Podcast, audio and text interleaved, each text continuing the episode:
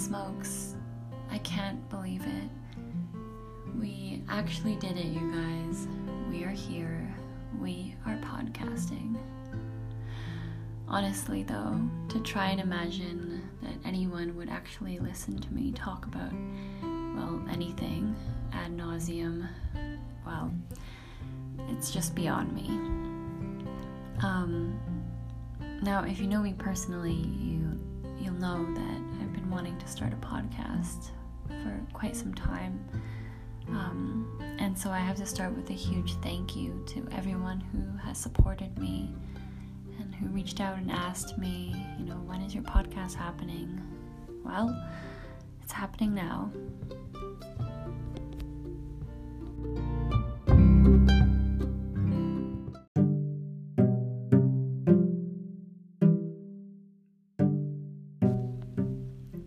This episode, we will be exploring the role of authenticity. We will gain insight into how it's been interpreted throughout time, from ancient to modern moral thought. Finally, my mission is to empower you, to show you how authenticity sets us free and makes us feel more beautiful, inside and out. In the next episode, I'll be going into more detail as to why I felt compelled to start an ongoing podcast about authenticity. So, without further ado, whether you're driving, walking, or cleaning, and you're listening to my voice right now, welcome to Audiothentic. I'm your host, Maria Garcia, and this is your unofficial guide to being you, to inspire you to never squash your shine and to go after what you really want out of life.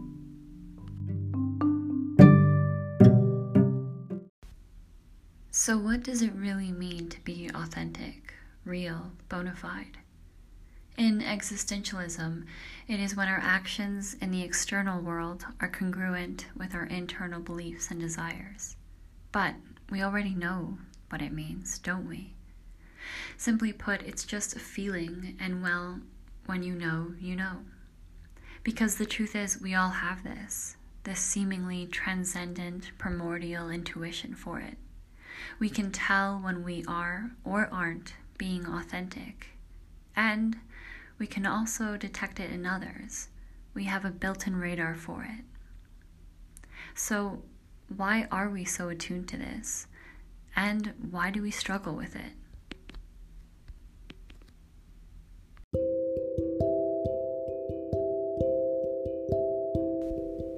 Ancient philosophers thought that to be inauthentic was to be unethical. My sense is that it can be hard to live in a world without your internal self being confronted by external pressure. For most of us, probably on a daily basis. We lend ourselves to the ideologies of the external world because we're inclined to rationalize their utility in our lives. Whichever model of conformity we choose for ourselves, the exchange for your soul, your true self, along with all of your true desires and ambitions, it falls short of leaving us fulfilled.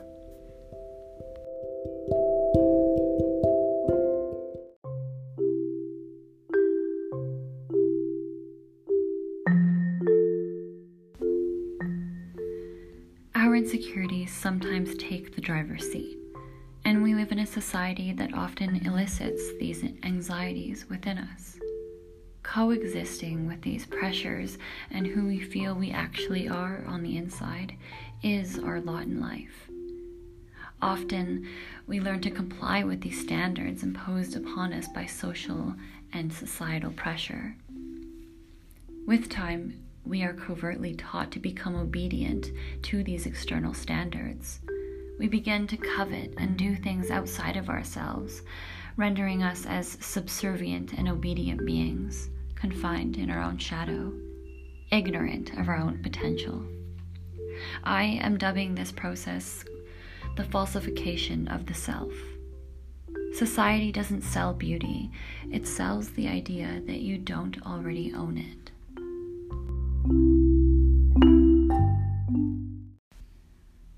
Donald Winnicott was a pediatrician and psychoanalyst who introduced a psychological concept to describe a true and a false self. The true self represents our authentic desires and feelings, whereas a false self is a polished misrepresentation.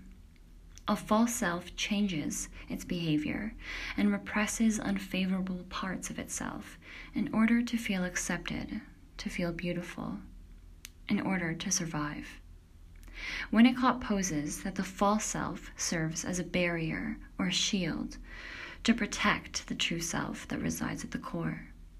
We are convinced by the idea that we have to be false in order to properly live. We accept the falsification of the self as a prerequisite to life, a part of the transition from child to adulthood.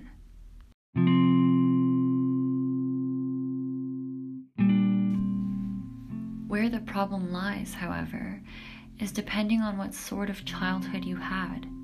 You might have never been given the opportunity to truly be your true self. And that's something I hope to discuss, to break down, and to speak openly and authentically about. I want to create a space where you can come approach me and we can discuss your story as well. My hope is that we learn from this experience and learn how to restore our relationship with authenticity, with our true selves, and to not buy in to the pressures to falsify ourselves in order to feel accepted.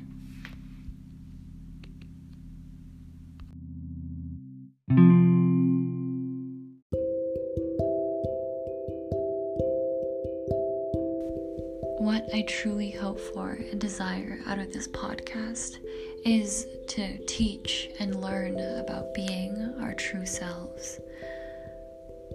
I want this to be a place where people can come to and just feel authentic and listen to authentic people.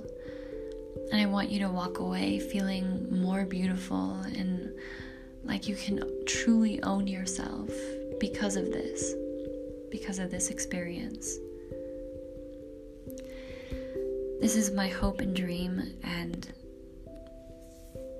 you know, I actually started this whole process over a year ago, just over a year ago.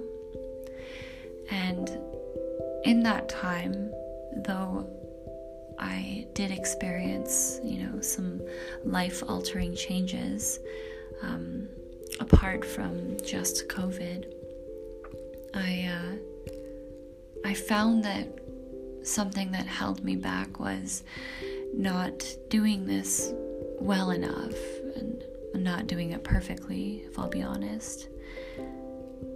And I've realized since then, now, as I record this, that to do this perfectly would be going against the entire principle of, of the entire nature of this podcast.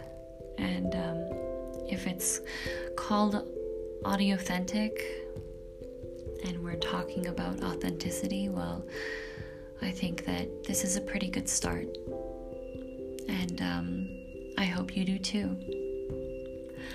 I hope that you you like and you follow, you subscribe, and you come along with me on my journey and finding what is authenticity, what makes people authentic, how can we be more authentic, and why that makes us beautiful. Thanks for listening. Tune in to the next episode.